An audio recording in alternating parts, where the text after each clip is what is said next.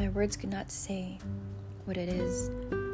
but he who blesses me with unbridled eyes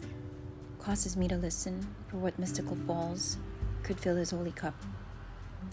so that I could hold mine on a night like this, cascade of cheeks unkindest lips,